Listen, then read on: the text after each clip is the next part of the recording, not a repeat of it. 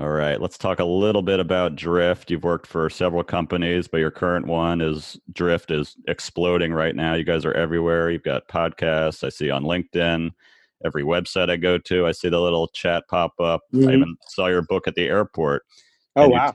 Can you tell us a little bit about what you're doing at Drift and maybe how our listeners could benefit from checking out the service?